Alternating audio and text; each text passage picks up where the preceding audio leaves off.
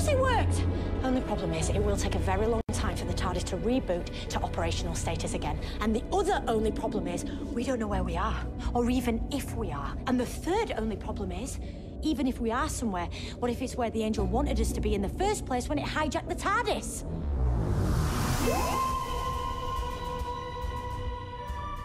So, Adam, we had one of our Facebook group users said that this was his, he thought this was the best episode of Doctor Who in all of Jodie Whittaker's era. Oh, are we really gonna are we really gonna wait this out right, right now? I, no, no, no. I, I just thought, comment. like, what's your instant reaction to that? Yeah, like, my what? instant my instant reaction is I need more data. I mean, that is that is literally like what's going on through my head right now because I know that the I, I know that I've always gone back and forth as to how strong some of her stories are. And after watching this one, it, it, it immediately hits me as being okay, wow, this was an episode to sit back and reflect on a little bit because it is a very, very strong contender. But there's there's also like the Witchfinders. Like that's a that's a solid that's a solid episode. I did enjoy the Demons of Punjab. So going back through and looking at all of them, um, it it might be interesting to see where this one weighs out. Like the Ghost Monument, like that it has some solid moments within the Ghost Monument where where she finally gets her TARDIS back. That whole exchange as she like walks up to it. Um, I don't know. There, it, it would be hard. It'd be hard to uh, say one way or another for me right now. Yeah, and I'll give credit to it was Chris in our group that that said that. So he he said, well, I'll quote him here just so I'm fair to him. Uh, he said, "So, Village of the Angels, best episode of Jodie's run? Question mark. It's got to be up there, certainly." And I replied back, "Off the top of my head, I'd put The Woman Who Fell to Earth and Fugitive of the Judoon above it."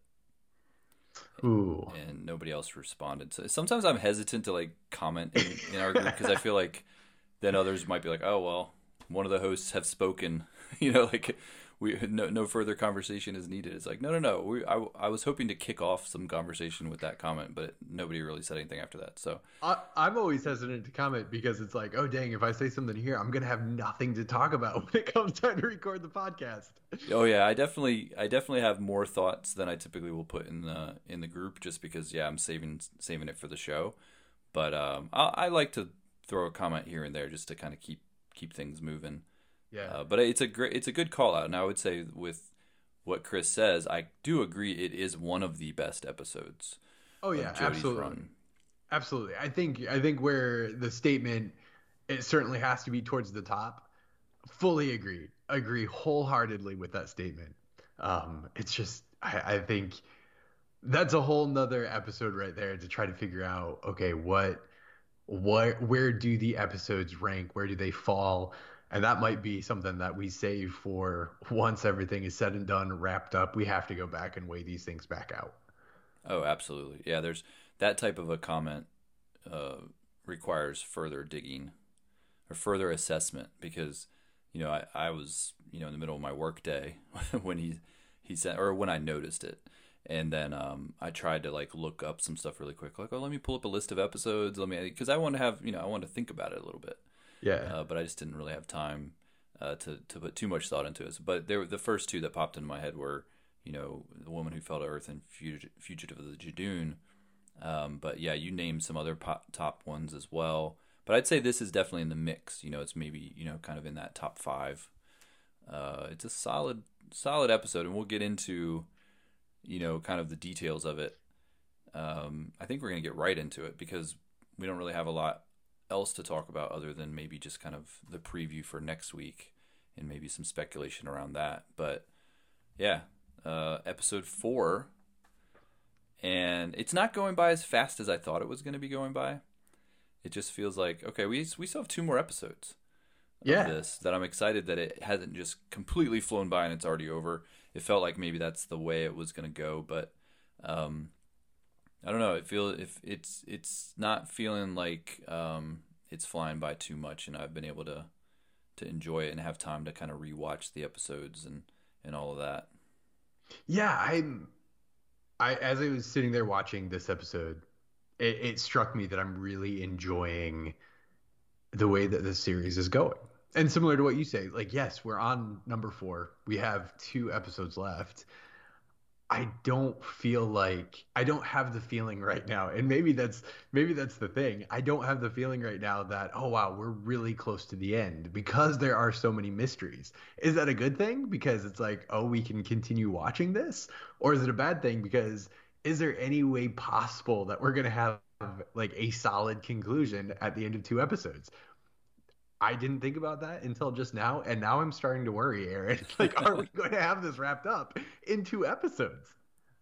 They've introduced so many different elements now that it is hard to it is hard to conceive that they are going to wrap it up. I think some of the things that we thought were big mysteries maybe aren't as big a mysteries. We tend to read into everything, every little thing that's shown to us. We're like, oh, there's a bigger backstory behind this, and then they may explain it in a sentence. That's that kind of happened in this episode. Yeah. In a couple time, a couple different areas where there was a big question around, you know, for example, Claire. You know, like where where had she met the doctor before, and like why did she know them, and all this stuff, and then they literally explained it in like a sentence. Yep, so so did. some of that stuff I think is there's probably other things that we're wondering about that in the next couple episodes they're going to just explain away very quickly and um, but yeah, there's a lot going on. We got the we got the Weeping Angels that are now a humongous part of this whole thing. Um, now suddenly the division is catapulted into like the, you know, they're like this huge, big villain entity that I guess I don't think I realized how big of a deal they were until now. Yeah. Um, you know, and then you still have Azure going around doing crazy stuff with Passenger, and you got, yep. You know, we didn't even see. Um, Swarm. Swarm this episode, and we didn't see the uh, the old guy that made the tunnels. No, w- Williamson was totally missing this episode. First, his first time, I think we didn't get to see him. And yeah, uh, after we spent so much time talking about him last time, he doesn't make an appearance this time. Yeah, and then you still got Bel and and um, Vinder, their whole yeah. thing, and it's it does feel like there's a lot that's still you know within just two more episodes that there's a lot to wrap up, but I th- I feel like I feel like they're getting they're getting to the point a little bit, you know, with the whole reveal, and we're we're kind of like jumping right to the end here, but you know, kind of that whole big reveal at the end. I think they're they're kind of starting to consolidate, and we'll yeah. see we'll see how they stick the landing. But I think that it'll be a satisfying ending. It, it definitely feels like um, the the scope of everything as we started out was very broad, right? We they cast a lot of nets to get started with, and now the scope, the funnel of this series is starting to draw together, right? Some of these things are it, it it's starting to feel um, like we are heading to a singular point, but I'm I'm now wondering. Are we going to get to that point in the next two episodes, or are we going to basically be left with a cliff cliffhanger and have to wait for some specials to wrap it up. I'm starting to wonder if those specials are going to be independent or if they're just going to be a continuation of this. They keep saying that it's a six part thing, right? That's like all the ads for it. Every time they show an ad, they, they always lead with that, you know, six part. Right. So I think that, I do think there's a contained story within the six parts that we're going to watch. Now, will there be some threads that aren't fully tied up that will lead into the specials. I actually expect that. But I, I was think... going to say when we say six part story and that self contained story within six episodes, well, which one of these things are the actual story? Like Swarm and Azure, are they the story? Is the division the story? Is like which of these are we going to say is the main focus of the story? And then that comes to a conclusion, but then the other ones have to carry forward, right? I think some of the elements will carry forward for sure. And that's kind of the nature of Doctor Who, right? You know, they leave stuff hanging and and maybe even the next showrunner wraps it up, right? Yeah. You know, even I mean, we had stuff that we had stuff that Davies kind of introduced with the idea of Bad Wolf, which they really expounded upon in the Moffat era. And you know, with the 50th anniversary special too. So, you know, will the division be like defeated in the six episodes? I don't think so. I think that there will be some things introduced here that will carry into other things. But I think probably my guess is the overall story of Azure and Swarm, The Flux. the Flux, that's that's going to get wrapped up. But I think there will be some of these other threads that will, you know, kind of carry on into other things uh, because there's just too much potential Oh yeah. some of these these elements and stories that you almost don't want it to get wrapped up yet. You know, let's let's let that sit for a bit. You know, that's you know the division is now this new thing that could be a big deal that the doctor faces on a regular basis. Um, that comes back, you know, almost in the way that like the master shows up, or you know the Daleks show up. Now you're going to have the division as like a main villain that the doc- doctor has to face over the years. yeah. Um, so yeah, I think it, it's a little both. I think there'll be a contained story that they will wrap up, and then there'll be stuff that carries over. okay. That's my prediction for how this this all goes. Yeah. I, um, I'm. We'll, we'll see. We'll see. Two episodes. That's all. Just two. I know. Uh, Village of the Angels is the one we're going to be reviewing tonight. Episode four of season thirteen, part of the Flux miniseries, I guess. Yeah. Flux storyline. Uh, a little, a little blurb here about the episode. Devon, November 1967. A little girl has gone missing. Professor Eustacius Jericho. That's a good name It is, is. conducting psychic ex- experiments, and in the village graveyard there are one too many gravestones. Uh, I said that wrong, but whatever. It gets the point across. Uh, why is Medderton known as the cursed village? And what do the weeping angels want? So yeah, so that's kind of a, a quick blurb. I, I'm assuming that's an official blurb that got put out there.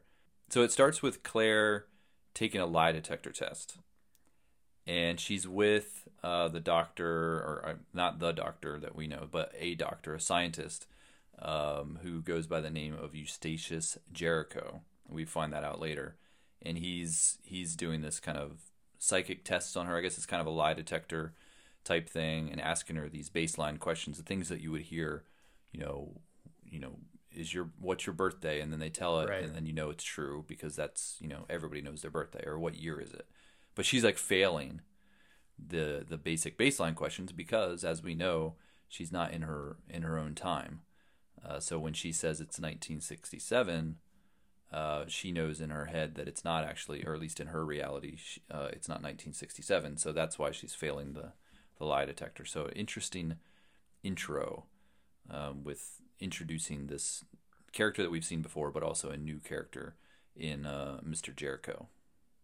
Yeah, it, it was it was a fun way to jump in because again we la- or if you remember the last episode, we kind of end with a huge cliffhanger for the Doctor, um, and we we transitioned into this, and I was expecting us to pick back up in the TARDIS and to be dropped into this scene and and kind of see um, Eustacius Jericho, who by the end of the episode, I I really liked the guy. He was like the um, epitome of what you've come to expect of British characters from this time frame, like the the stay calm and carry on type of type of character.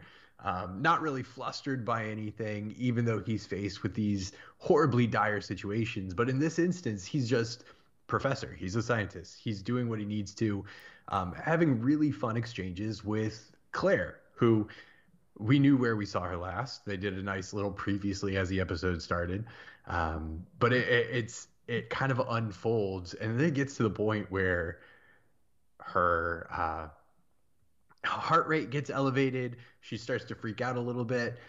And then it, it, it kind of turned spooky or, or Oh, yeah. creepy at this point in time. Like I I my son was like, "Hey dad, I'm going to watch this with you." I was like, "Okay, of all the episodes for you to watch with me, I'm not sure this this is a good intro for you." Um, he quickly exited the room at that point when she started speaking with just a, a terrible voice. Yeah, she gets that kind of almost like possessed type of voice inside. Oh, her. absolutely. Yeah. And her speaking out. pupils totally dilate. Oh yeah, and she she says some lines that I think are you know kind of mysterious. Not sure what they mean. Uh, she she says the end begins again.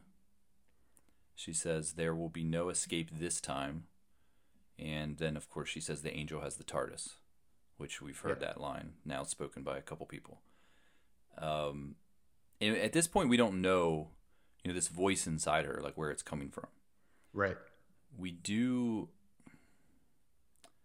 We do know that later on they reveal that she has an angel uh, that's been living in, in in her in her head, essentially. Uh, so I'm guessing that's what they're implying. This this voice is. Yeah. It's kind of that coming through. And I guess I guess the weird thing though for me is the angel that is in her head is also the angel that steals the TARDIS. Yeah. And they haven't landed yet. No. So I guess maybe we're seeing a parallel like this is happening at the same time as they're landing and that's when I guess once it lands in this place that's when it inhabits her. Uh, but I was kind of thinking the time was a little off. The the time the timing was a little off that she shouldn't have been possessed yet. Yeah, it, it gets it gets a little timey wimey, right? Because like later on in the episode, if I'm remembering correctly, like it's revealed that she is a seer of sorts, and Mhm. as a result, the angel took up residence in her mind. But that happened a long time ago, and that's why the angel pursued her when we first met her, and she first met the doctor on the street in Liverpool. That's why the angel was going for her there. It wasn't the same angel; it was a different angel, um, because she already had the angel in her mind that they were trying to get to. And then, but like you said, it gets real timey wimey because the angel that was controlling the TARDIS, we find out, is the same angel that's in her head, but that's the angel that came from Yaz's phone, and so it's it, it's all over the place, right? Like as far as where this angel is and how this angel came to be. But I think the whole like the end begins again. It just points to the fact that like time is all messed up. And with the angels being quantum beings, they're all over the place. They're doing all sorts of stuff. Who knows what time they actually reside in? At least that's my that's the way that I excused away like how this one angel could be in all sorts of different times in different contexts all at the exact same time. Right. And it can be frustrating if you're someone who really likes a be, to be able to kind of understand everything. It can be frustrating because Doctor Who, in a lot of ways, isn't meant to be completely understood, especially when it comes to the timey wimey stuff. Eh, You kind of do have to just give it a pass. They you just have to take it for what it is. Like, okay, this is what's happening. If you really think hard about, you know, the time timing of everything or where characters should be, or if this should if this should have affected something else which would have made this not happen kind of thing then you can really get lost in your you can you can really get lost in the frustration so Oh, absolutely. i am somebody who likes to understand things so it can be frustrating but at the same time you do get to a point where it's like all right i've tried to figure it out to make sense of it it really doesn't make sense and it probably isn't meant to make total sense so i'm just going to move on because if i dwell on Oh. it too long i'm going to start hating it Oh, absolutely. And I feel like if Doctor Who's going to go timey wimey and it's acceptable, I mean, angels are the original timey wimey, right? Like they're the they're the original. It's the original episode, at least for me in New Who, that bent your brain because you're having to deal with all sorts of different time streams and and how did this person come to this situation if it involved them already in the future going back into the past and angels are the original timey wimey from for that point and that point alone it's like okay angels are involved i'm not even going to try to understand everything Right. It kind of you had said something about the angels that that got Claire and in the time we had seen before, like in the modern time, right? yeah And they they they attack her, they send her back to now what we know is 1967. So that kind of makes sense to me that that was the division, quote unquote division angels yeah that were trying to put her where she needed to be um, because the rogue angel was going to take her take her over and they needed her to be there for that to happen i guess. That at least that part of it kind of makes sense to me but um, speaking i of would s- i Yeah, would say that the rogue angel is already in her at that point. You think so? I do i do and that's why the angels are pursuing her because they're trying to get to the rogue angel that's already in her head that's are that that is already taking up residence, and so that's why they're pursuing her from the beginning. I think she says or something. maybe they're pursuing her because the I don't know. That's what I like. I said we can get in because they we could probably want- go forever just on questioning this. because they're the the division is trying to get to the rogue angel so they're not trying to give the rogue angel someone to possess they they're trying to get the rogue angel out of her in the first place Unless they they know that the only way they're going to get the rogue angel is by this this particular person because they know because they- okay okay i see where you're going here now i get it i get it You know what I'm saying? I like it's it is. No, timey-wimey but it's kind of like the they know the future, but they know this person needs to be in a certain place for that future to happen. yeah yeah yeah i get it i'm tracking with you now Okay, that's kind of where my brain went. Um, and then I was questioning that. Well, you know what? We are getting way way too much into the the end of it, so I'll save that for later. But speaking of giving things a pass, uh, the doctor, is, she she's in the TARDIS, and the angel has taken over the TARDIS, and the doctor's solution is to uh, reboot the TARDIS. With these two cords that she can pull out of these walls, uh, which is gonna do some sort of a quantum thing that's gonna eject the angel from the TARDIS. It was just I was kind of like, okay, they needed to get rid of the angel. They just gave the doctor some lines that we didn't really understand. Oh yeah, it's basically like I'm gonna combine two things that shouldn't be mixed. Oh wait, three because I'm one of them. No explanation of the three things that she or the two other things that she's mixing together, and there's just like a little bit of of danger involved. But again, it's like all this stuff happening with absolutely no explanation of why, like these two things can be mixed to eject the quantum beings from the TARDIS. Um, but it works, and that's all that matters. Right, right. So, uh, I was trying to see if I could find like the actual transcript. Uh, Angel has the controls. We have to get out of here. Keep your eyes on the Angel. Uh, let's see. Two things that should never be put together, or three things if you include me. Uh, reboot the TARDIS. Dimensional compression should eject quantum life forms. That was the line that got me. Dimensional compression should eject quantum life forms. Like, oh, okay, that makes sense. Um, we just, you know, you just kind of have to say, okay, they they needed to get rid of this angel, and they, Yeah. they just had to come up with something that we really don't understand. I mean, at that point, the TARDIS became a TARIS. There was no dimensions involved at that point. It all got compressed. Yes, they did. They compressed it, and then that worked.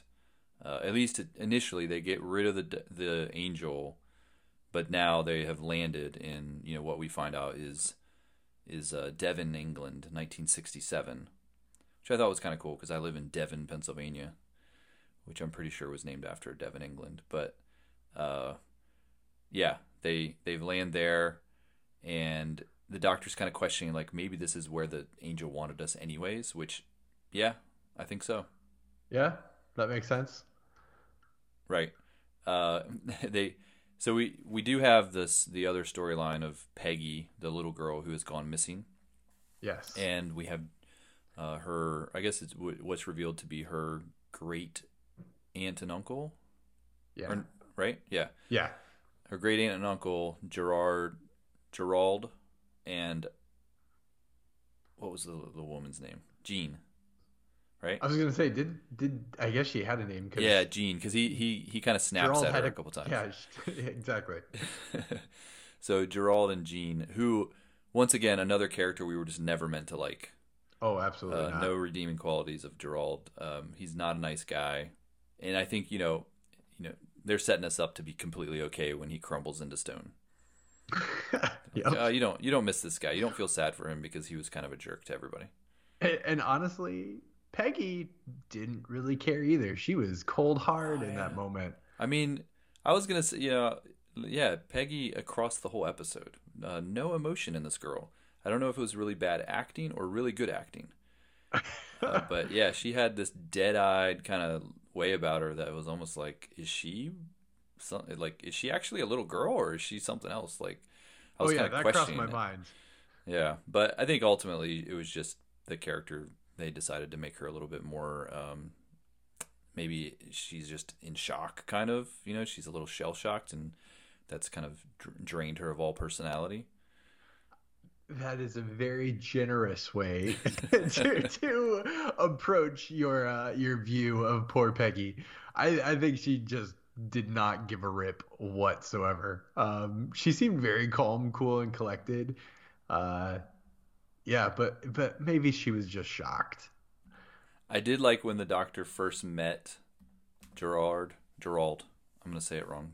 Gerald. Is it Gerald or Gerald? I don't know. I would I would just go with Gerald, but Gerald. I keep uh, okay. So Gerald, when the, the I like when the doctor first meets Gerald and she comments on like she's trying to figure out what time period they're in, and she's like she guesses like she sniffs his jacket, I think, yes, and is like uh nineteen Devon England nineteen forty five or something, and then he's like it's nineteen sixty seven. She's like oh you must have had that jacket for a long time. Um, I, I chuckled at that. I thought it was pretty oh, funny. Absolutely, I laughed at that one because it is one of those things where I, I, she has done a lot of sniffing of things. maybe that's maybe that's this doctor's uh, mo is she tells the the time and place by just random smells and scents. But yeah, for her to be wrong, and then basically because B because this older gentleman has his has had his coat for I mean from 49 to 67. So um oh why am I trying to do math while we're recording this? 30 to 56 no that doesn't make any sense i have no idea for a very long time it would be no it, it's 18 it's 18. just 18 years but I, have oh, had t-shirts that long oh absolutely absolutely I, I, still have i'm pretty sure i have some t-shirts that are at least 18 years old uh, jeans maybe too. I don't know jeans maybe not. I probably don't fit in those anymore. But uh, yeah, it was, it was a funny a funny way for the doctor to kind of you know make a joke about this guy, but also reveal what time they were in. I don't know if I'm just getting sentimental with this doctor now, or maybe maybe you have similar thoughts. It seems like there's more personality within these episodes there's more of these moments where it's like, we've seen her do this before, and it doesn't seem so out of place. Or maybe that's just the feeling that you have for the Doctor after three series. Um, right. I think that's more what it is. We've gotten used to her and you know, her quirks and the things that we you know find charming about her. Whereas yeah, when she first did that stuff, it was I won't say it was off putting, but it was just different. Right. Enough that was like, okay, I don't know, I don't know how I feel about this. Uh, Whereas now we're kind of like, oh yeah, that's that's to that, you know that's totally thirteen. Yeah, yeah, yeah, yeah. Uh, classic thirteen. classic thirteen. Yeah. So yeah, I've, I've I'm realizing, you know, I've really enjoy I'm really enjoying her. Um, you know, kind of as we know she's leaving. I've enjoyed her run. You know, I'm not I'm not going to say she's my favorite doctor, but but I've definitely enjoyed her run, and I, would say that about all the modern doctors. You know, every single one of them has has been enjoyable to watch, and she's she's absolutely enjoyable to watch. Um, so we get we get the Sonic, you know, doing some stuff a little bit in this one. I feel like she doesn't this for this doctor. I I have realized don't notice the Sonic as much. Doesn't seem to play into as much as what she's of kind of what she does, and for her to kind of have it like oh it's like overheating in her pocket and she pulls it out and you know she activates it and kind of uses it as like a a tracker to find out what you know what's causing it to overheat um, and kind of takes her away. I was like, oh, it was nice to see the Sonic do something other yeah. than her like pointing it in the sky, which she has done a couple times this season. Uh, just to just to have it just be the thing that she pulls out every once in a while. Yeah, I mean, she she it does seem like she pulls it out maybe once an episode, but it doesn't have. I mean, with with Smith and with Tennant Capaldi, it seemed like it was constantly being pulled out and just waved in various places, and then they'd look at it and be like, "Oh, okay," as a, a source of information. Um, this episode, though, she she did tend to rely on it quite a bit, right? Like it was almost constantly out from the point that she's saying hot, hot, hot. She's she's scanning to find whatever the source of the energy that she's tracking is and then she's scanning for the different angels she's locking doors she's unlocking doors she's uh, giving her flashlight more juice. Like it, it, it's constantly in her hand in this episode, which is fun. Um, anytime you get heavy usage of the Sonic, it's a good thing. Right.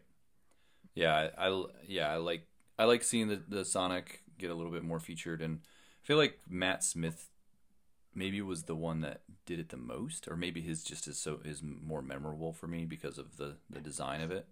The things um, that shot out from the sides as he yeah, like it. he would extend it, it, would pop up, and like the things would shoot out, like or the little claw things at the top. And I actually own that, you know, replica one, so that's the one I've kind of held in my hand the most too. Um, it's the most. It feels like the most iconic of the the modern Sonics. Um, and this one doesn't doesn't get as much love. No, not at all. It still looks like some chopped off spider leg. Yeah, it doesn't. Opinion. Yeah, I would say it's probably my least favorite as far as design yeah. of the of the modern Sonics, and I think uh, I think 11s would be my favorite. Do Do you know what else made an appearance this episode? The psychic paper. That it did. Psychic paper made a return. Yes, and she was uh, some sort of psychic investigator. Yeah, I thought that was funny because kind of she pulled it her. out. Yeah, she pulled it out. She showed it, and it's like, here I am showing psychic paper, and it says I'm a psychic investigator. It came gave her a little bit of a pause, like, oh, I guess I am. That's right on the nose. Yep, it was. Uh, I I appreciated the fact that she pulled it out though. Right. Yeah. Um, and so we talked a little bit about Jericho uh, he is the the only recognizable guest star for me personally that we we've seen in the trailer and has now shown up in the in the episode. Um, Kevin McNally, uh, who I know mostly from Pirates of the Caribbean, also from the TV show Turn, uh, and he's he's in a lot of stuff. Like I've seen him in a lot of stuff, so he was instantly recognizable. I I liked him. I liked him for sure in the show he played a very kind of straight laced guy, uh, someone you could account you can count on, somebody who's you know instantly just ready to do whatever. You know, like yeah. he he didn't really question a lot. Like you know, you have a lot of crazy stuff starts happening with this guy, which I'm sure he hasn't really seen um, these type of extraterrestrial type things, or even like almost like supernatural probably appearing to him. Uh, but he kind of just rolled with it and was an asset to the doctor, uh, which was nice. Um, kind of cool to see a, character that can kind of jump in and be, in a way, kind of act as a companion. Um, and because the doctor was, you know, without her companions at this point. Absolutely. It and it's interesting because like initially there is some pushback to the doctor, which I mean, she kind of invades his house and starts telling him to do stuff but as he kind of falls into understanding a little bit more about the, the, circumstances they find themselves in, although none of it is known to him, he very quickly just kind of buckles down. And there's a there's a scene in the episode where he essentially, I mean, he stands up straight and eyes straight ahead like a former soldier, and basically falls under the command of the doctor. Um, he references things about his past, gives you a little bit more of a background of the character, why he's not thrown off by these statues invading his house that the doctor says are very dangerous.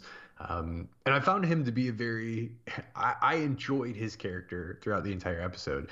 He's, it, it, it's really sad though. Like if you think about it, because he talks about how he's had the experiences in the war. Um, and it was 1967 was the time that he found himself there and then you get shot back to 1901 and it's like dang he's gonna he's gonna make his way through um, possibly i mean at least world war one possibly even world war two maybe that might be a stretch but it's not like he's going to go through without having similar experiences um, moving forward. Right. So if he's in 1967 and he is he fought in the war, he's talking about World War II. Right. Uh, but now he's been transported back. We'll find out. Um, he he gets transported back to 1901, which, you know, if he lives long enough, he'll have he'll live through World War One. yeah. So that is kind of crazy. Um, he looks like he's well, I don't know, 60s, probably oh, age wise. Yeah, Yeah, probably. I would say like upper upper to mid 60s. So I mean, he would, you know, he's he's probably by the time by the time World War One rolls around, he'd be a pretty old fella. 80s or 90s, yeah. So he might not make it that far, and hopefully the Doctor can rescue them all and get them back to their normal times, because that because that's where Dan and Yaz are. Uh, and so you you would think that there would be some effort to get them, you know, kind of back to their time, and including him. Yeah, Maybe- I, I fully Peggy, anticipate don't there's I, I fully anticipate there's going to be some some effort put in there. Um, it is interesting that they got taken by angels, and we'll we'll talk about that. And the doctor actually knows what time they're in. Like, raises some questions about uh, Amy and Rory. Like, how hard would it have been for the doctor to track them down? Yeah, I kind of. Yeah, that's the thing that's so intimidating about the angels, right? Is that they can send you back in time. Um, so they don't necessarily kill you, but they'll send you wherever back in time, and then you, you know, you live out that time period. So you're losing everything you know, but you can kind of, in a way, start over. But yeah, I don't know. I don't know why. I guess the reason why the doctor would know where they are in this instance is because there was someone to tell them. in fact, tell screams it very screams it quite uh, clearly across the the void of time. Yeah, but you know, I, like I've said before, I think sometimes the doctor struggles between caring for for his or her uh, companions and also seeing them as dispensable. And maybe Eleven was just like, "Oh, oh no, they got taken away. I guess that means I have to move on." You know, like. Although he knew probably very well exactly where they were, and he could have gone and got them, but he was just like, "All right, time for a new companion." he was he was done. Oh, that doesn't seem right, but okay. Amy and Rory, yeah, like, you know, he, he spent a lot of time with them. He was ready to move on. he was ready. So uh, we do have Claire. Claire's an interesting character in this. She, like you said before, she's a seer, you know, so she has some sort of a psychic ability, um, which leads to some of the stuff that goes on with the angels. But she's starting to see, you know, she sees in the mirror. She's looking in the mirror in the re- in the bathroom, and she sees like angel wings on her. Um, you know, you have another scene where she's got like the dust, kind of stone dust coming out of her eye or ear. Was it eye? It was her eyes, and Oh, I was wondering if you were expecting uh expecting the the what was it the mukta the The, the oh yeah, the booger monsters. the, eye booger, monsters, to start coming. Yeah, the muta. Yeah, yeah. You got a little bit of schmutz in your eye there. That's uh, yeah. That I actually did think about that. It did come to mind. I did not think that there was going to be any connection, but because it was coming out of her eyes, it made me think of the the um the scary monsters that yeah that episode that we love so much. Oh yeah, absolutely. It, it crossed my mind, but again, in this in this context, it was it was unsettling, right? You already saw her spread the wings, then you saw just the the it's the gray dust that is like the color gray that's very recognizable for the angels, right? Coming Yes. from her eyes and covering the back of the chair. Yes, yeah. So you know something's going on with that. Uh, a character that we haven't mentioned, he's been in the, he's been in a couple scenes, is this random like pastor or priest or whatever he is, um, who's you know in the graveyard, and he's talking to um, uh, what's her name, the woman, Mrs. that- Hayward? yeah, Mrs. Hayward. She's like uh, telling him to count the gravestones. He he does end up counting the gravestones and, and ends up seeing an angel, and then he's you know curious enough to get touched by the angel, and but yeah, kind of pointless character because he doesn't. He's just gone. Maybe he got sent back to the dinosaurs because he. I didn't see him in 1901. no, he was one of the unfortunate ones that went back to 1901 and then immediately got snatched up by another angel. Maybe, yeah, because he def- definitely wasn't around. Like, I, I'm not sure what his purpose in this episode was. Maybe they had another, a deeper storyline that involved him that got cut. But yeah, he was just kind of there for no reason. Yeah, it, it served as a good a good introduction to the angels showing up because prior to that you didn't know where the angels were in the village. And so for someone to be like like they're here, like there, there's something going on, count the gravestones, and then have this guy who was already angry being like, You need to stop leaving these notes of leave to everybody to have him be the one that gets taken first. Eh, poetic justice. Good frame for the episode, however you want to put it. Um, but yeah, kind of kind of a throwaway character. In fact, he was thrown away quite quickly. Right. Uh, Yaz and Dan, so they get not necessarily separated at this point um, yet from the doctor, but they've gone. You know, the doctor goes into the house and she tells them to stay with with the the people that are searching for Peggy, and so Yaz and Dan kind of start helping, trying to find this little girl, and Yaz goes into like full like police mode. You know, oh, she's absolutely. Like, she's like questioning them, like how their search patterns are and all this stuff, and and you know they're kind of like, what are you, what are you doing? You know, why are you, you know, why do you care so much? I guess maybe, but uh, you can see her, like I guess her past life of being a police officer is starting to come back in these scenes. Uh, she's kind of in her element. Yeah, and it it was you could tell that it threw Gerald off, right? And this is where you, they establish him as being just an overly unlikable character. Um, from the comments of like Yaz asking, uh, "What does she like?" so that if we do come across her, we can, comfort her. We can let her know that she's safe. And he's like, "She's a ten uh, year old girl. What's what's there to know?" it's like, oh dang, dude! Like there is a ton, to, ton to know. Very complex individuals, those ten year old girls. Um, so yeah, he's a very, very unlikable individual from the get go. He just doesn't seem to care about Peggy at all. Um, he has a sense of responsibility because her parents died, but he really doesn't care about her. But yeah, Yaz is in her element, talking about basically setting up a search grid, um, and people are just wandering around aimlessly. Right, which is probably how they searched for people back in 1967 in a small town in England. You know, without wandering around aimlessly. Yeah. yeah. Uh, and this is kind of the first time we we get, I guess the the invading angels, right? Like they see Dan sees this angel up on the hilltop, and it looks like a scarecrow. Yeah. And you know, it's this is kind of the first angel that they come across um, before it starts to just kind of get overrun with angels. But um, Dan and Yaz see it. It starts to kind of come toward them every time they turn or blink. You know that you know how it works, and then it's basically on top of them, pretty much in no time.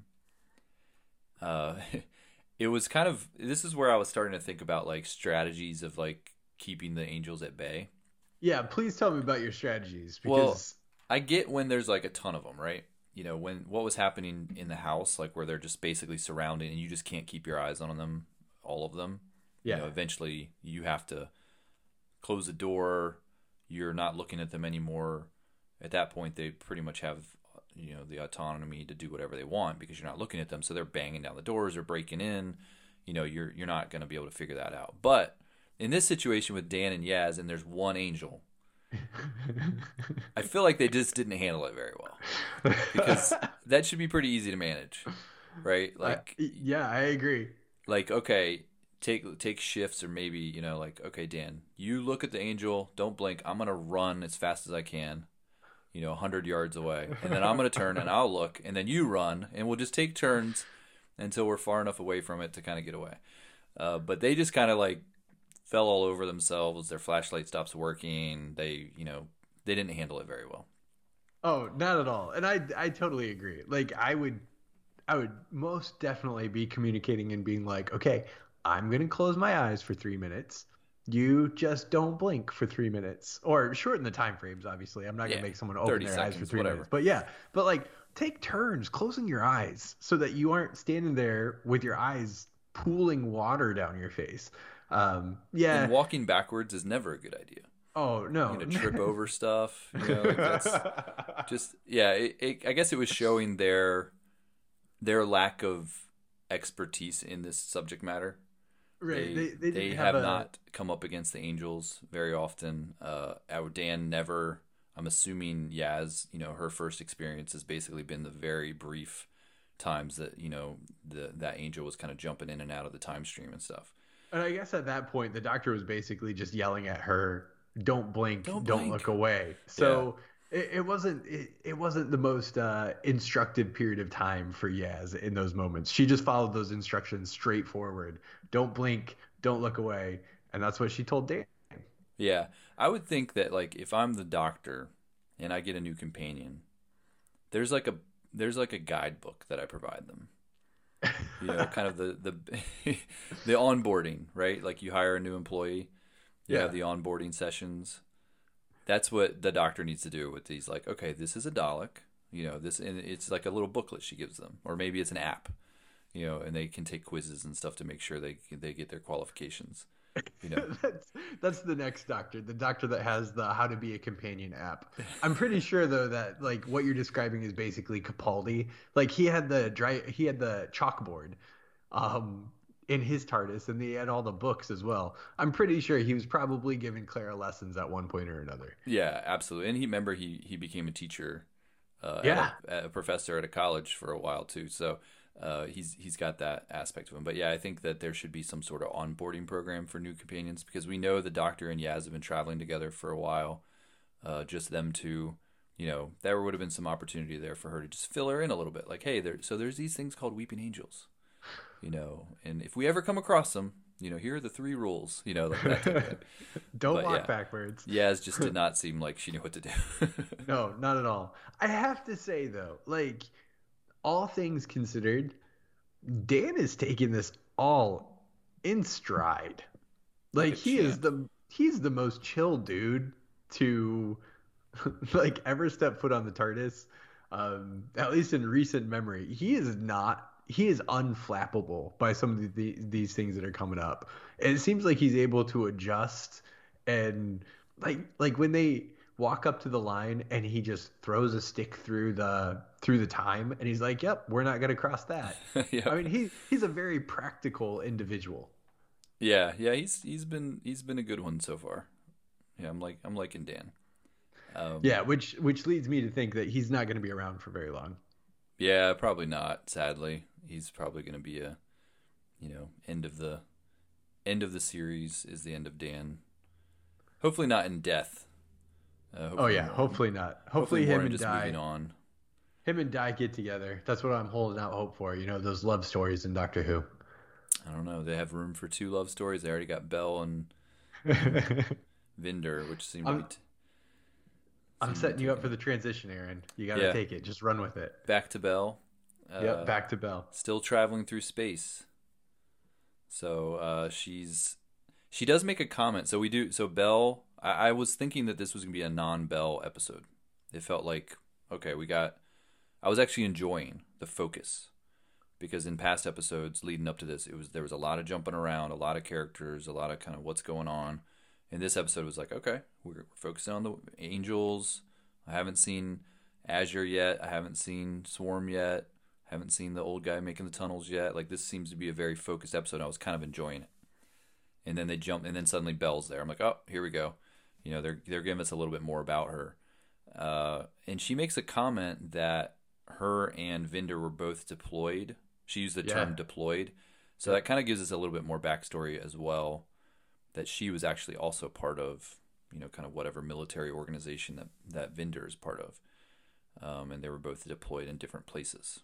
Yeah, she she says that or something similar later on too when she's talking about passenger, where she mentions that on her last deployment and then she gets cut off, which throws all sorts of wild theories into my mind. That in after seeing passenger, she talks about her deployment and then they kind of leave it hanging.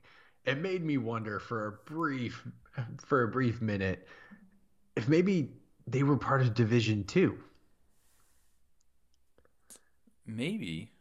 It would explain how Vinder is like aware of so many different things. Like he was able to spot and recognize the TARDIS. I, I guess the one hole there is he didn't really seem like he recognized the Doctor, um, which you think that the Division would be more familiar with the Doctor. Oh. So what if? Right, that's true. But maybe you didn't recognize that form of the Doctor. True, true, Uh, true, true. because now you're making me think about remember when we were talking about the the doctor and having her team when she was Yeah. she was a fugitive doctor, but we saw her as the thirteenth, and we saw Karvanista. Karvanista, Yaz, and Vinder. Yeah. So what if Vinder was actually there, and that was him, Oh, and Yaz was Bel? That would be crazy. I feel like I have to think about it more to disprove that, but um, that would be an interesting if they were part of of Division. But I feel like they she has mentioned Division and stuff. I feel like Vinder would have said something. I don't know. Maybe Yeah. Yeah. not. Uh, they and she did say previously that she had fought Daleks with Vinder, so now that kind of makes more sense too. Because I was kind of thinking of them as like, oh, they fought Daleks because they came across Daleks while they were traveling Yeah. together. But now I'm like, oh no, they were like literally fighting Daleks. Probably they were in like the military. Yeah. So yeah, it's a, it's kind of we're definitely getting a little bit more um, insight into the past of these of these characters, which is nice. I think I think one other thing about this whole Bel Vinder storyline it is doing is it's helping us to see and it's obvious I feel like Captain Obvious for stating this but the the wider scope of what's taking place in the universe as a whole with the flux having destroyed planets destroying stars like with an episode like this that's all focused in 1967 or 1901 it, it, it's very focused on this small town in England, and you kind of lose track of the larger storyline by having it take a break and follow Bel, follow Vinder. It gave it an opportunity. It gave the story this opportunity to take a step back and be like, oh yeah, this is the scope of the story that we're dealing with, where the entire universe is messed up. They have uh, w- like a portion of one fourth of the sun, one third of a moon, and half of a planet. Like, and that's the only livable planet in the entire sector of the universe right now. So it, it gives that opportunity to step back and be like, oh, this isn't just this small confined story in England. This is actually a huge thing that's going on across all space and time. Right. Yeah. I was thinking that too in in that like what's going on or Earth seems to be so, somewhat protected, Yeah. but it sounds like pretty much everything else is not doing too well. And oh, you were, absolutely. And you were talking about like, oh, will this series give us the end of the universe? In a way, it kind of already has. The matter, it's just a matter of will they be able to reverse it or repair the damage, um, or where do they go from here? Because yeah, it does seem like, you know, even if the Doctor s- ends up stopping this, the damage has already been done across Yeah. most of the universe. You just have like the Earth so far that hasn't really been that affected by it. Uh, but you can't really say the Doctor did a very good job if all she saved was Earth, you know, Right. and everybody else just goes to goes to crap. So yeah, it was kind of interesting to to hear like this is literally like now I don't know if it's the only place in the universe that people can come to for safety, but it's the only place in this sector. Right. So maybe there's other places too, but but yeah, it's this is the only planet in the sector that like people are coming to because it's still somewhat not destroyed. Yeah. I, I don't know how that works, but yes, half a planet has survived. People can still go there, and they're getting free transport by the ever benevolent Azure. Right. Yeah, we have Azure who's coming there as like this almost godlike figure showing up to these these people and transporting them what they think to safety, but actually transporting them into the prison that is passenger. Yeah. Uh, and and Bel's familiar. Bel knows. She sees this and is like, "Nope, don't do it. Don't go into the light." you know, like Yeah. uh, and tries to save this guy that's with her, uh, Nam- Namako Ost Provos Po. Such a great name.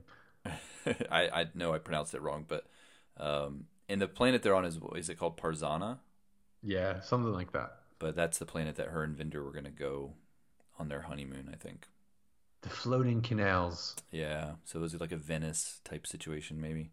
Pretty much. But um, sadly, it's it's not it's not in too good a condition. Nope. And yet, Bel takes it in stride. Yeah, she definitely does, and um, she, you know, kind of just to finish out her story here because there's not really much else other than like one little thing that happens later. But you know, she basically saves this guy from going into passenger.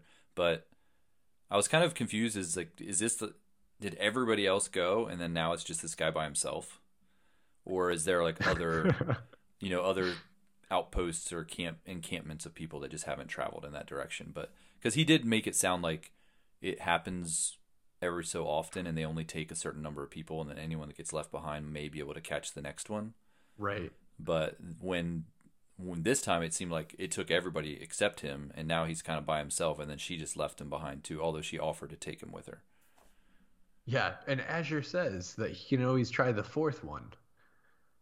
the, is that what she said the fourth Uh, Yeah, I'm pretty sure she said the fourth. Hmm. so yeah and I, this is this is one of those things where i'm not sure what they're doing you know kind of what's the end game once again with swarm and azure Yeah. other than to reign in hell. uh, yeah, because like, what's why are they gathering all these people?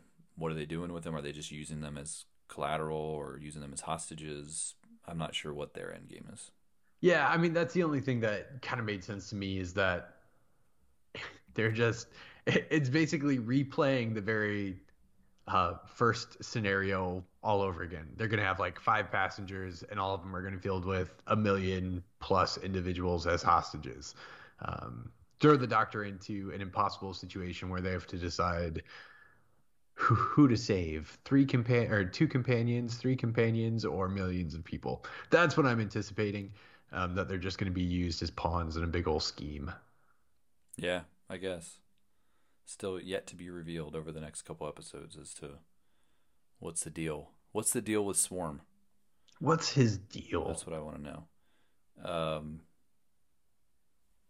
so back at the uh, the house with Jericho, this is we have it gets pretty chaotic, and I will say I felt like they drug it out a little much with like them trying to st- you know they're in the house the angels are coming from all the different directions and you know he, he's kind of standing up to them as needed but i got a little tired of it i'm not gonna lie it's like okay, they're okay. Let's move on. they it just seemed like a lot of that kind of. I think it's it's for the the fans of like when Doctor Who is like um it startles you, it scares you. There's always that element of Doctor Who where there's a scariness. And this episode really tried to lean into that. But I, I don't know, like I like the Weeping Angels as a bad guy, but I don't like I don't get jump scared by them typically. Like when they do the whole like, whoa, they're right there, I'm not like jumping back from my TV screen. So um, yeah, it was it lost its its lust luster a little bit for me. yeah and i think i think the whole jump scare aspect of it like the first time we see them sure like blink it was it was frightening but i mean i was again my son he wandered back into the room because he wanted to watch parts of the episode. So i was prepping him for it where it's like okay it's close he's going to turn around and the angel's going to be right there. So you can you know what's going to happen now. And so throughout this episode you knew that it wasn't going to only happen once but it that same jump scare or that same attempt happened multiple times. To me it didn't detract from the episode but i get what you say by i get what you're saying when you say that it seemed like it lingered a little bit too long at times the only one the, the only time that i was like oh wow this is a very unpleasant situation and this is somewhat frightening is when they start wandering through the tunnel below Jericho's house. That's when it's like, okay, there's all these arms sticking through the walls and the ceilings. That's frightening. That And was a new the- thing. Yeah, like yeah, that. that. was that was different. Um, Yeah, that one it- was like, okay, this is spooky. it may not have worked for me, but I know it works for other people. Like my, I was watching it with my wife, and she every single time they did the jump scare, she jumped. You know, like it, it worked on her. Oh, that's Um, awesome. So, you know, she and she enjoys that. I think about those about the Weeping Angels, like that it scares her. So, um, we did have so Claire. We we had seen Claire previously in the other episode. That led to some speculation as the timey wiminess of it. Like, okay, well, when did she? She knew the Doctor. It felt like she knew Yaz too, but she knew them and knew the TARDIS. But we don't really know where. So I kind of expected there was going to be like this bigger element, like oh well, she actually, you know, spends time with them somewhere else in time and then jumps here. But really, the it really wasn't that. That wasn't the case. She had just had these psychic premonitions about the doctor. Yeah. And that's why she recognized the doctor when she saw her in in the modern time. Yeah. And that's that's exactly what it was. She had these psychic premonitions about the doctor. She had these psychic premonitions about the TARDIS, premonitions about the angel, um, which would end up chasing her, essentially, I guess, um, or coming to live inside of her mind. So she she had all this stuff, and that's like you mentioned earlier. That's pretty much the whole reveal of her story. Yeah, she just happens to have these visions, and it all leads to this. It wasn't as big of a deal as we thought it might be, um, and maybe it was supposed to be bigger. And then they once they got to this episode, they're like, "We don't have time for that. Let's just write a quick explanation as to why she recognized them." Um, but yeah, she she was in nineteen, or I guess I'm assuming 2021. Yeah. Um, and gets gets sent back to 1965. Yeah, and then she lived two so years. She's been living there for two years. Um, so yeah, a little bit more explanation as to as to her, but uh, I did like the part where they're they're freaking out because they're surrounded by the angels, and then the doorbell starts ringing, and and the Jericho's like, "Are they really ringing the doorbell?" Like he seems so bothered by it. Yes, uh, which I I had a chuckle at that one. There were a couple moments like that where yes, they're ringing the doorbell, and then they start speaking to him in his own voice, and the way that he like corrects them about using his voice, where it's a very unpleasant prank if you don't get someone's permission to use their voice. it's like, dude, come on! Like they're they're literally breaking down your door right now, and you're concerned about them using your voice. I, I didn't even rec. I didn't feel like it was his voice, so he. No, I didn't either. It was it was similar, but not his voice, in my opinion. It didn't sound like him very much at all. It just it was uh, a more sinister version. But I'm sure I'm sure they used the same you know the actor to to do that part. But maybe they should have told him to sound more like himself, because that might be why they had him say that it was his voice. Because otherwise, you wouldn't have known that. Fair enough. Yeah. Uh, Claire Claire has, you know, she's got the newspaper clipping, the whole thing about 1901. Um, everyone in the village disappears. She knows that it's going to happen in 1967, but it also had happened previously in 1901. And that's where we know the angels are sending people, at least so far, the people that we've seen them touch, um, including Yaz and Dan, have been sent back to 1901, and they're trying to find Peggy. Still, because they get there and they think, well, Peggy might be here, so let's try to find her. Wander into a house, chickens on the table, stop the record. Peggy walks in and they have a nice little breakfast with her. Again, Peggy is unflappable. She just takes at that bread like nothing's really happening. Yeah, she has no personality. Just, just eating her bread. Um, still in a, a bit of shock, maybe. I don't know how long. I guess she's probably hasn't been there that long. Uh, and and Yaz and uh, Dan are kind of like questioning her, like what's going on here, and she starts to tell them about, you know, this this place uh, that they can't go to the edge of the town, right? They can't go past the sign. Yeah. Uh, so she takes them there, and it, that's where they see the the existence of the what they're calling the quantum extraction. Like they they see that this village has been literally pulled out of space and time, and you know it's kind of just there. Like they can see the edge of of this, and it's just into into space. Right. So yeah. What does it all mean? Why? That's where I I started to kind of wonder you know, as the episode went along, I'm like, okay, we got 1901, we got 1967. Why? Like, what what did the Angels need in 1901? Like, we know what they needed in 1967 because that's where they sent um, the Rogue Angel. But what do they need in 1901? Or is that still yet to be revealed? Yeah, and that's that's where I think number one, I, I, I don't know if I'm holding out much hope for any of this really all to be explained because the way that it comes down in the episode is just kind of stated and left at that. Um, so like 1901, it never really comes up other than the newspaper clipping that oh it happened twice 1901, and it just so happens that's where everybody shows up. And then we have um, the whole idea of the quantum extraction, like this town pulled out of space and time. It's just kind of stated as like this known fact, like Peggy has it in her head. The doctor's like, "Oh, quantum extraction." Like, "Oh, duh, like this is what's happening. Everybody should know this already." And then it moves on. So I'm not holding out hope that any of this is going to be really expounded upon or explained all that more than what we've already had done so. And I think if I were to point out a weak part, a weak spot about anything in this episode, it would kind of be this that when you stop and you actually um, zoom in on these larger things that are just thrown out there, they're not smaller things that just get mentioned throughout the episode. These are pretty pretty big things because we spend a lot of time here. It it just doesn't quite hold water. Um, and I think that there is supposed to be some connection to all the angels that are like buried in the tunnels. Yeah.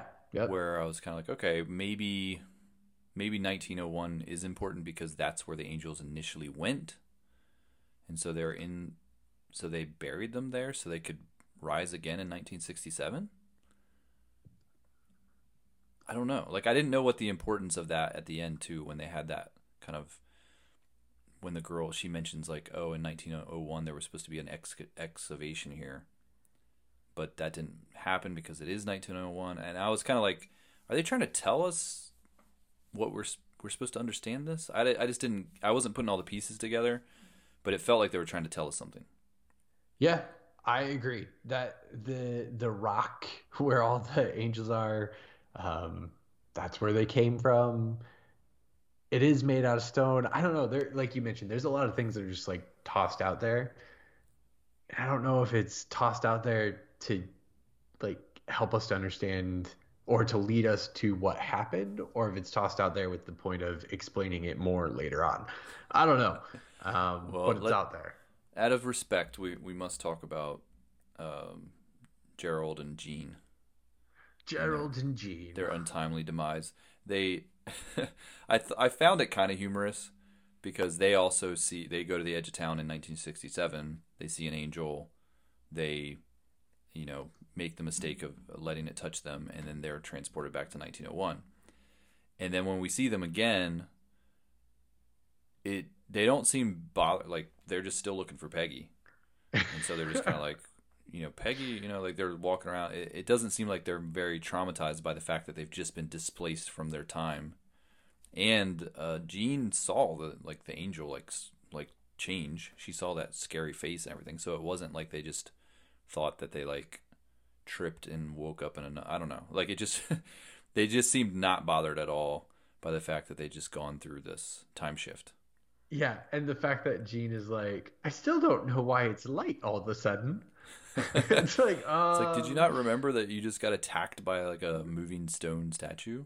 Uh, like, but yeah, they, poor people. Yeah, and they they come, you know, they don't listen to the warnings. They walk up next to the the angel, and then Peggy makes the comment like nobody survives this twice, and then they get touched, and then they're like they die, they crumble, and it looks like pretty excruciating way because they both kind of screamed as it happened. Um, and Peggy's not; she is unflappable. She's not yeah. bothered by the fact that she just watched her relatives die. Yaz no. is bothered by it. Yaz is oh, literally yeah, streaming tears.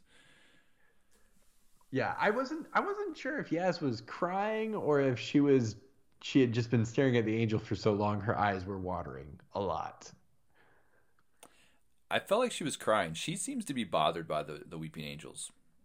Um, every time they've they've had interactions, a lot of it in the up to this point has been with her. You know, because they were you know in the review mirror yeah. thing and the video game and all that stuff.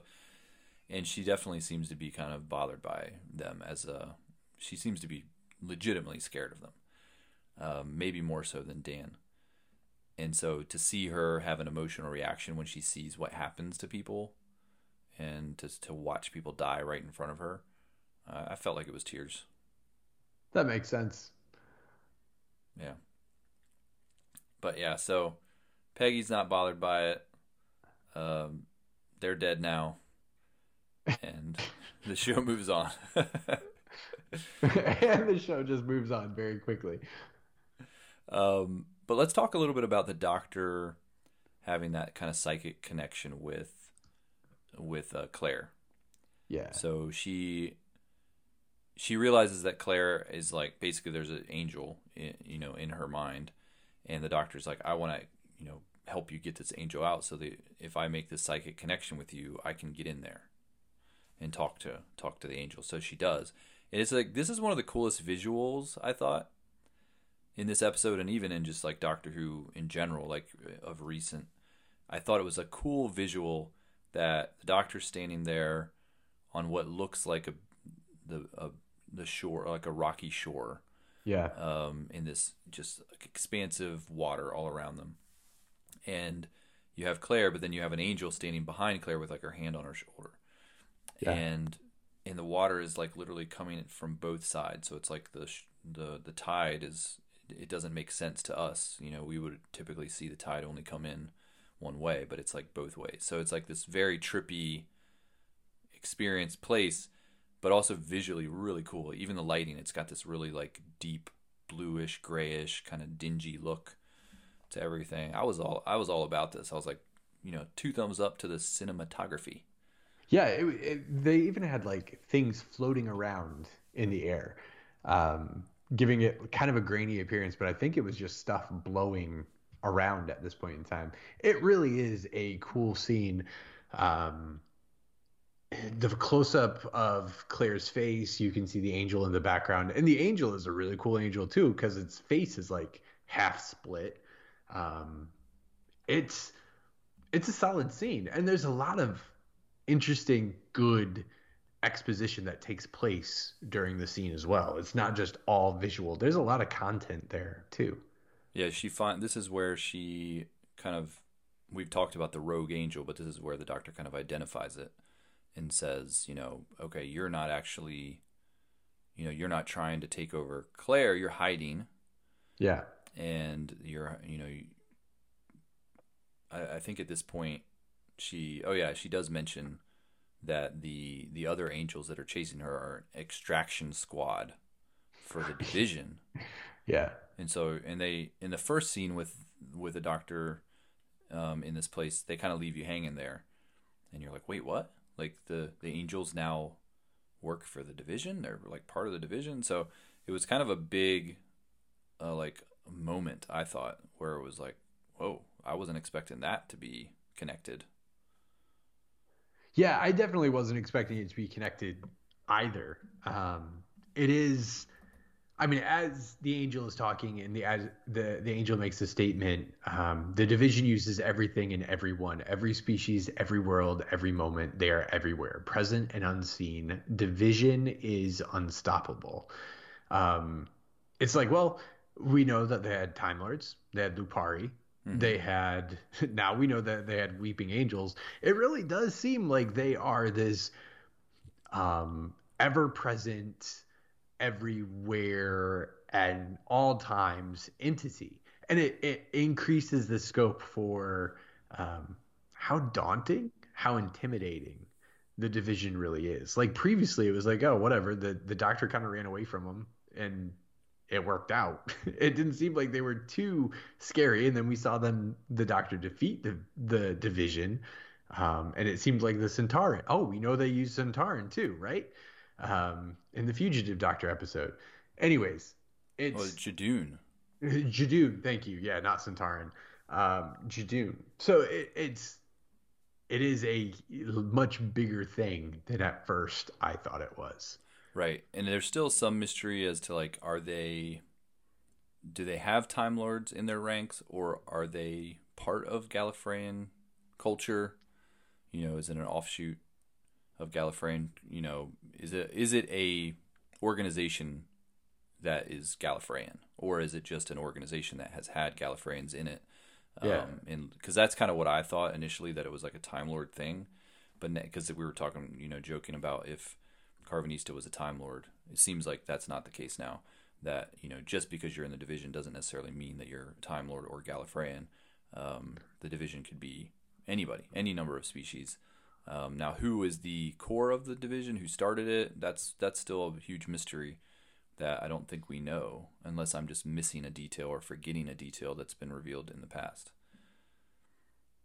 I don't think you are. I think it, it is mysterious, which then gives credence to the doctor spending all this time and effort trying to track down what it is.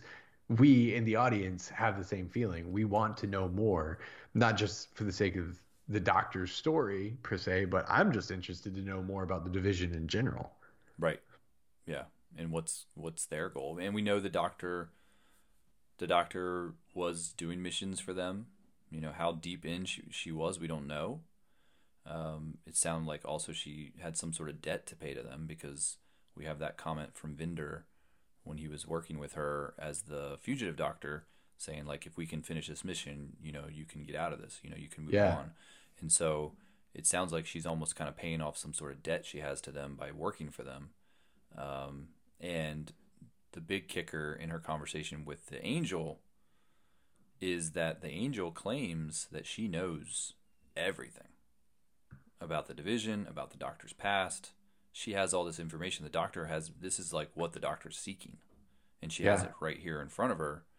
Um, and it's just a matter of her making a deal or trying to make a deal with her that she can um, help her escape the other angels, and then this angel will tell her what she wants to know. Yeah. So here we are presented with our second situation in just as many weeks where standing before the Mouri who have the ability to give the doctor what she wants, she's immediately pulled out of it. And here she is standing be in front of the rogue angle, angel um the rogue angle yeah it wasn't quite 45 degrees it was a 33 um it went rogue yeah. it went rogue um, standing in front of the rogue angel, she had the opportunity to get exactly what she wanted, and she's immediately pulled out of it by Jericho. Right. Yeah, he had to pull her out. Things were going crazy. He was trying to hold down the fort, but it just wasn't just wasn't working out. There was just too many angels. They're breaking in through the TV at this point. We kind of missed, we skipped over it, but like we had a point where like one came in through a ripped up picture and became like Fire Angel. yeah, that was pretty. That was pretty awesome. Uh, so at this point, Jericho's like, "I've left you in there long enough." You know, they were using these these like sensors and like you know on their head to kind of track. He wanted to track the science behind it all, and so uh, he rips it off and you know kind of snaps them out of it before she can get that. Not that she was going to get the answer right then, anyways, because the angel kind of said, "You have to help me first. Yeah. But she kind of gets pulled out of that conversation probably earlier than she wanted to be. Right and which immediately leads to them fleeing down the creepy tunnel. Um, and then the conclusion of the episode. Yeah, and um, did you? So I know we've had we've had the guy uh, that pops up from time to time from like eighteen twenty. Is that what yes. the year that we always say? Williamson. Uh, Williamson, which is a we we were joking about it post show last time, but you guys didn't get to hear it. Uh, that that is actually just a historical character that we could have looked up, but didn't make the connection until until post post credits. But yeah, so is this guy who's known for, you know, building these tunnels, um, and he wasn't in this episode, but no connection to these tunnels, right? Like this is a just a coincidence that there's tunnels here, and then he also was building tunnels somewhere else. Yeah, I, I, I at first was curious about the tunnels because number one, there is a dude that's building tunnels. So is there a connection there? Number two, Jericho calls out the fact that like, oh, these tunnels have things written on the wall. Like, I wonder how long these have been here. And so it's like, oh, maybe there's something there. Um, but I do think that there's absolutely no connection, two distinct things. Um, but yeah, it's just there's a few things I'm not entirely sure about. Like now I'm wondering like, oh, maybe the tunnels that Williamson has been digging, those things that he was shooting at were actually weeping angels that he was shooting at. Um, yeah, or if if kind of what we were saying before, the, these tunnels you know, were first constructed in 1901 and they placed the angels there, you know, for them to be, you know, to be revealed later on. Maybe this is just another place that they're doing that. And like the tunnels under Liverpool are also a place that they're placing angels that will rise again when the time is correct. Um, so maybe there's a connection, but it did seem kind of coincidental that there was this whole mystery around these tunnels in Liverpool, but then there's also these tunnels here. Um, so I'm under the impression that there's not a connection. That's kind of my guess, but there could be. You never Yeah. know. Yep. It does seem it, it is a little interesting that they use tunnels in you know two different places. Um, but yeah, the doctor's trying to escape the tunnels with um, Jericho and Claire. Claire gets out. Jericho does not. He gets sent back to 1901, but he literally just appears right next to, conveniently, right next to the other characters, right on the other side of the, uh, whatever, the the night and day barrier Yeah. uh, between 1901 and 1967. Yep. I so I the whole idea of Claire making it out of the tunnel and she goes out there, like was there no thought that oh there's an angel at the very entrance to the tunnel. Surely there must be more angels outside waiting for them. Like Oh right. it, it's just like, oh no, Claire, just run outside. I'm sure everything's okay. Yeah, I don't I don't know that there was I felt like the doctor was resigned to the fact that they were going to get caught Yeah. and maybe even knowing that when she sends Claire out there that Claire was going to get caught. The doctor even didn't really try that or once she got to the end of the tunnel, it was almost like she gave up. And she's like, "You know what? These they're going to get me." And then she was surprised when they didn't. Right, She's right. like, "Oh, the whole idea of like, oh, I'm I'm, I'm pretty quick. Like, are you Yeah. kidding? Like, there's you're not that quick. I'm sorry. Right. And when she tells Jericho to run, it's all it's almost like, yeah, she kind of knew he wasn't going to make it. But It, um it, it's almost like one of those things where how do you outrun a weeping angel? You just have to be faster than your slowest friend. Like that, that's pretty much what she was baking on at that moment. She's like, oh, I'm faster than he is. I'll make it out. He'll be, or I'll make it out. He'll get caught.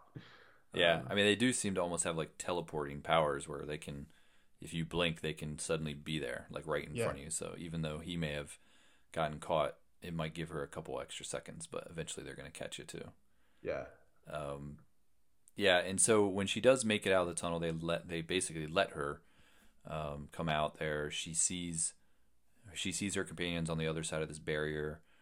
Um, she's able to talk to them. Pretty neat, Yep. pretty neat trick. Be able to talk across time like that. And they kind of give her the down low on what they found out, and then the um, and Claire is kind of she's been captured essentially by the angels that are trying to capture the the rogue angel. Um, but then the doctor, I guess the deal that she had made is no longer valid. You know, the the angel is like, I got a better deal. Um, I'm actually giving you up to them, and she's Yeah. saying, you know, you're you are recalled to division, and the doctor is now. I guess, like this was kind of. I hope they explain it, but I didn't know getting recalled to the division meant you turned into an angel. Yeah. I had no idea too. like, and, it, and not by being touched by an angel or anything like that. It just kind of just happened. Like they just said, "All right, you, uh, is this something they could have done all along?" Like you are recalled, and then suddenly you're recalled. You you turn into an angel. Maybe that's how they transport her. Yeah, and like prior to that, the whole rock that they're standing on is like glowing, and there's all that stuff happening there as well. And it's like maybe this is some weird angel power when you're standing on their ground, as they can turn you into a weeping angel. I tried to make sense of it in my head because honestly, it made no sense to me as to why the doctor would turn into an angel. Not saying I don't like it. I'm I'm cool with it. I'm I want to see what happens. Um, but it is it did seem like just a very odd touch. Kind of a cool visual. They did this Oh, yeah, like, absolutely. 360. They were in the behind the scenes. They kind of talked about, you know, kind of how, why they they de- decided to do the shot that way. Um, but it was it was a cool effect. They go around. They're kind of panning around her as as she's transitioning, and and then she does like the the slow movement of her hands in front of her face, that iconic angel Yep. pose. Um, so it's a big shocker, I guess, because in a way, it almost seems like the end of the Doctor, or the you know the Doctor has has lost. So there's got to be some. You know, she's got to get out of it, right? there's two more episodes. We're not gonna have two more episodes without the Doctor, I wouldn't think. So um, we'll see what what happens. Yeah, it, it's it puts the show in an interesting situation um, because how quickly is this going to be resolved? We already so we already have seen based on um, trailer for the next episode that the companions seem like they're left to live out a good portion of their life in 1901 and the years following um, or at least that's what the trailer leads you to believe. So there there is going to be some stuff to figure out with the doctor not being in the picture. Yeah, definitely. And we know we know from previous trailers that there's a scene with Yaz and Dan, and they're kind of like almost in some sort of uh, tomb or something or ex- excavation. Yeah, Um, that we know that's still coming. We know now that based on the trailer for the next episode that they've been stuck for two years, yeah, which is I mean that's a big deal. They, that means that Dan and Yaz have now been hanging out for two years. That's yeah, that's a long time. It might be it might be longer than she hung out with uh, Graham and Ryan, but yeah. So she, so they have you know obviously been bonding for the past couple years. Uh, I don't remember if they showed the doctor at all in the trailer. I don't think they do. They next show a couple other things, but not the doctor. Right. Yeah.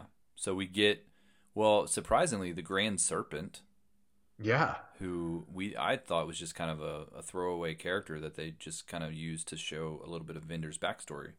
But he shows up in the trailer. He's talking to um he's talking to the woman who is the he- head of fill in the blank unit. unit. Yes. So we know that's kind of a surprising cameo, right? Like that's a character that I Yeah. didn't expect to see. Not anticipating left Lethbridge-Stewart showing up. Yeah. So, and that's a char- you know, that's a character that has shown up now across the last three doctors now.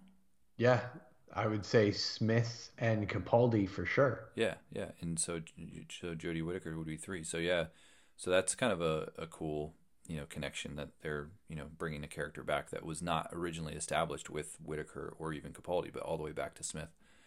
Um so yeah, um, pretty interesting little teaser there, and once again they leave us hanging. You know, we don't know what's going on.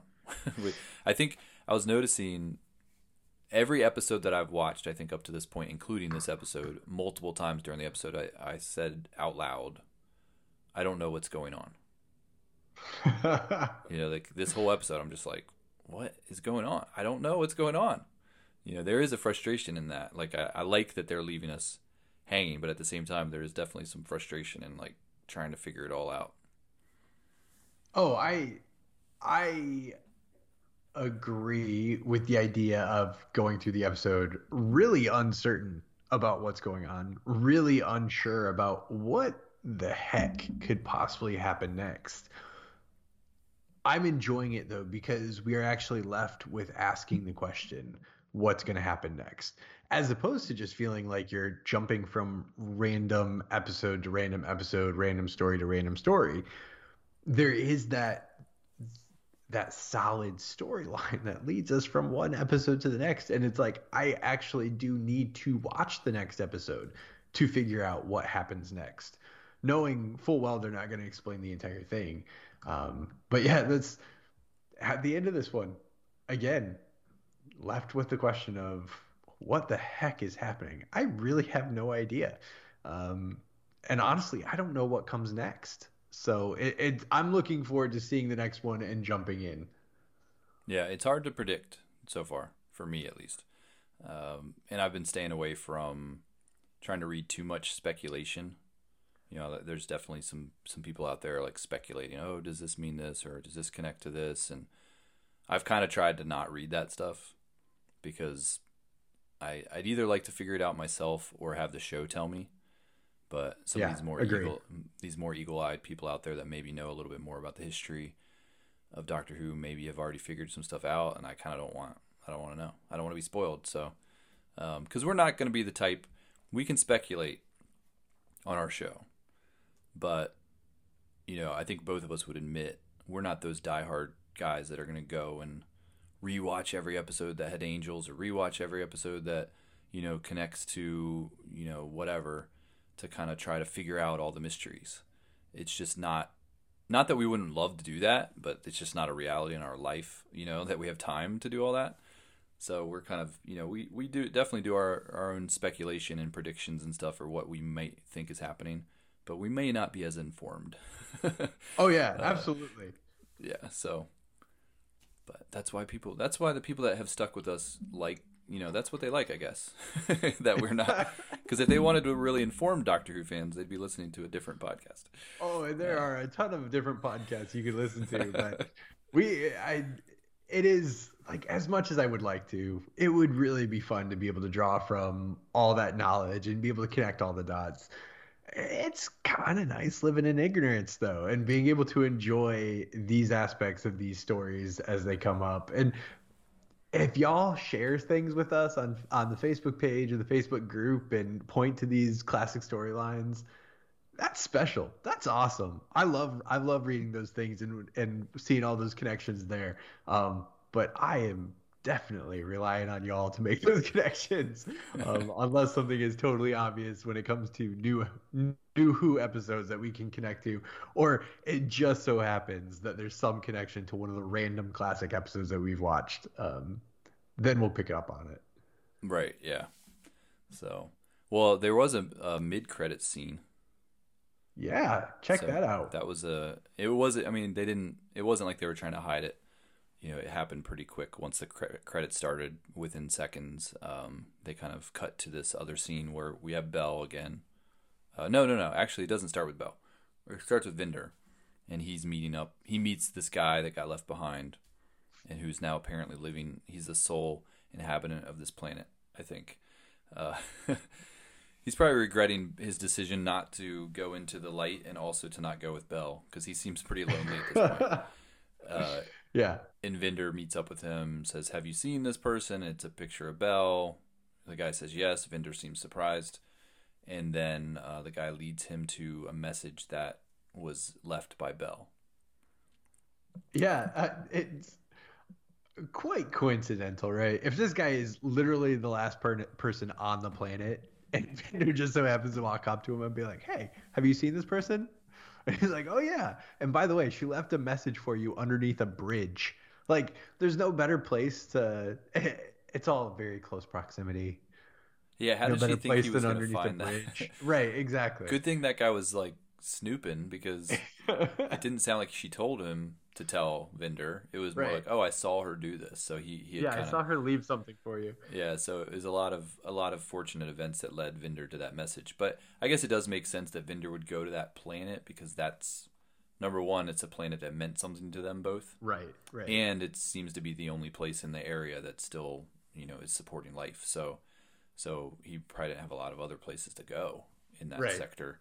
So, um, and then you know he's you know he's got a ship that probably can track heat signatures and he see where the populations are and he saw that guy's fire. I don't know, you know, him coming across the guy didn't bother me that much, but she doesn't tell. So whatever recording device she had to leave this message is a limited amount of time. She didn't do very good time management, and should have led should have led with the coordinates maybe. but right before she tells him the coordinates of where she's going, it cuts off. yep.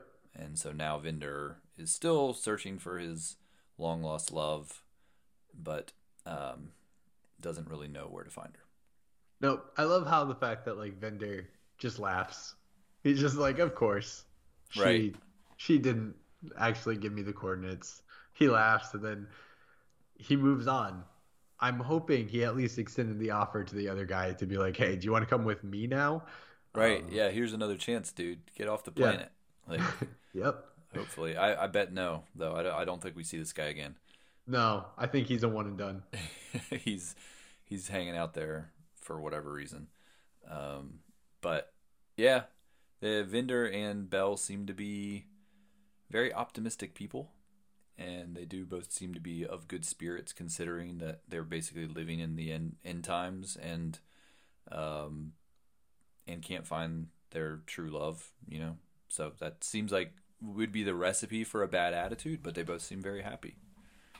Yeah, they're both extremely likable characters. There's some are. characters that you know you're supposed to hate, and they have done a great job of making it so that you really have no choice but to like these characters. I've seen some people not like the fact that these characters exist and that we're getting taken away from the main story for these characters. Um, I can't help but think they're going to be a big part in it Mm. um, towards the end and honestly, even if it's just to show us what's going on in the rest of the universe, I think it's worth it because it's nice to have those reminders of like stuff is trash. Like the Earth might be okay, and there might be a Lupari shield around the Earth, but the Flux has destroyed everything else. And I think we do need those reminders um, as we go through these episodes so that we don't get so boxed into what we look at in the immediate episode. But I can't help but thinking that they're going to play a bigger role at some point. I, I, yeah, it, it does seem like it's starting to. They're, they're the way that they're showing it with her. It's kind of like checking in with her every once in a while. Yeah. I, I do feel like they're leading to something that's more significant with those characters. It's not just. I was hoping maybe that it wasn't something more significant that they just were, you know, oh, it's just star-crossed lovers are trying to find each other and they'll be reunited eventually. Um, it does seem like they're putting a lot of focus on them and not with a lot of reason to put focus on them. So there's got to be a reason we just don't know yet. Yeah. And so, yeah, I, I agree. I think that there's going to be some sort of a connector um, that's going to tie it all together. By the by the sixth episode, we will see why the the angels and Bel and Swarm and Azure. How does it all connect? Because those are, I think, the three big kind of things that do need to connect to make it all Yeah. make sense. Yeah. Pretty much. Um, and uh, just like as a side note, Kevin McNally uh, let slip in an interview that he's in he's in the three final episodes of the season. Oh, he has to be right. Like, Yeah, you would think. You, I mean, at least in the next episode, uh, Right, You would right. think he's he's still got to be around. But yeah, I think in some interview he had said, probably out of turn, probably shouldn't have maybe revealed it as early as he did, but that he was going to be in the final three episodes of the season. Apparently, there was like a a whole contingent of people that thought he was going to be the next Doctor, but I don't think that's the case. Just wait until he pulls out his fob watch. Yeah. episodes, and he's the master. he does have that kind of vibe. I Oh, will- absolutely.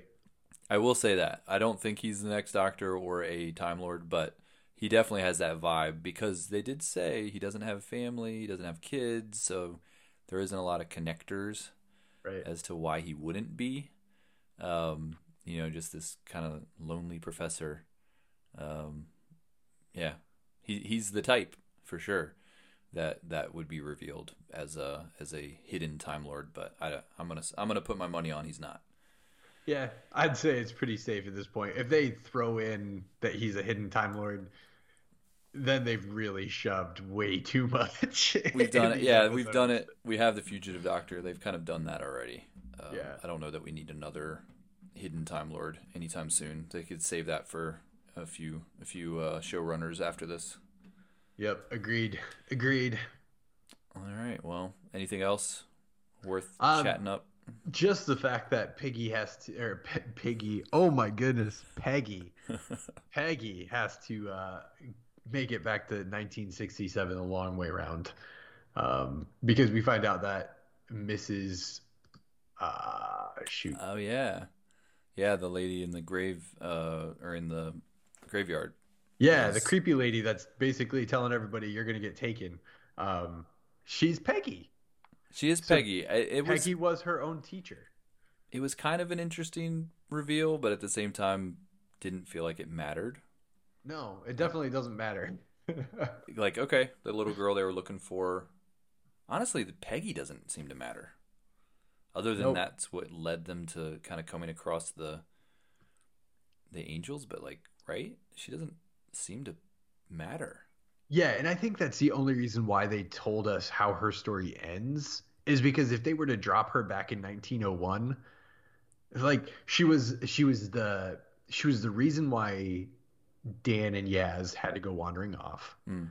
So they had to get them to 1901 some way, and then they needed someone to explain things to them once they got to 1901. Peggy fit the bill there, but then they also gave us the end of her story in 1967 because if we were to just kind of like progress from this point, we'd be like, "Oh, what happened to Peggy? They're like they just abandoned her in 1901." nope. We know that she lived in 1967. She has a conclusion of her story, so she doesn't matter. Well, they did abandon her apparently. Well, she's yeah, still there.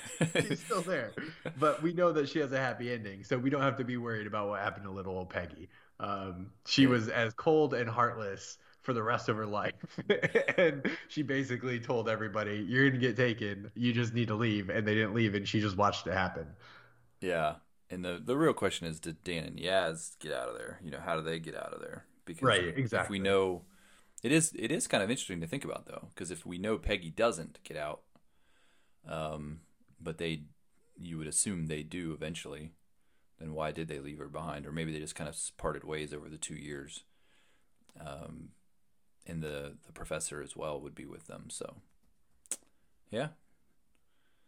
So much more, so much more to be revealed. I hope. I hope.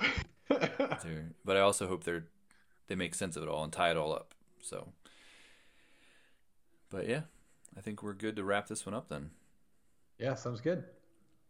Well, thanks everyone for listening to this episode of uh, Bad Wolf Radio. Thanks for hanging out with us. Thanks for you know you guys that are over on the Facebook group and you know kind of the comments and stuff that you made and uh, Chris you know for making that comment about about the episode and all of that. So we we appreciate any interactions that you guys give us.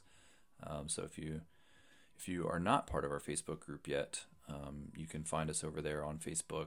Search for Bad Wolf Radio Group, and um, it is it is uh, you do have to request entry, and then we'll let you in. Um, so it is a private group, but we you know once we once we get that request, we'll let you in. Um, and other than that, you can find our episodes on Apple Podcasts or any of the other podcatchers. Uh, we also appreciate any reviews that you guys could leave. And until next time, Don't blink. Simply don't blink. Okay, you can blink now. I'll I'll open my eyes. the doctor did have uh, a line where she says, she tells them to blink, Yes. right, at the beginning. I'm modifying my instructions. So she says.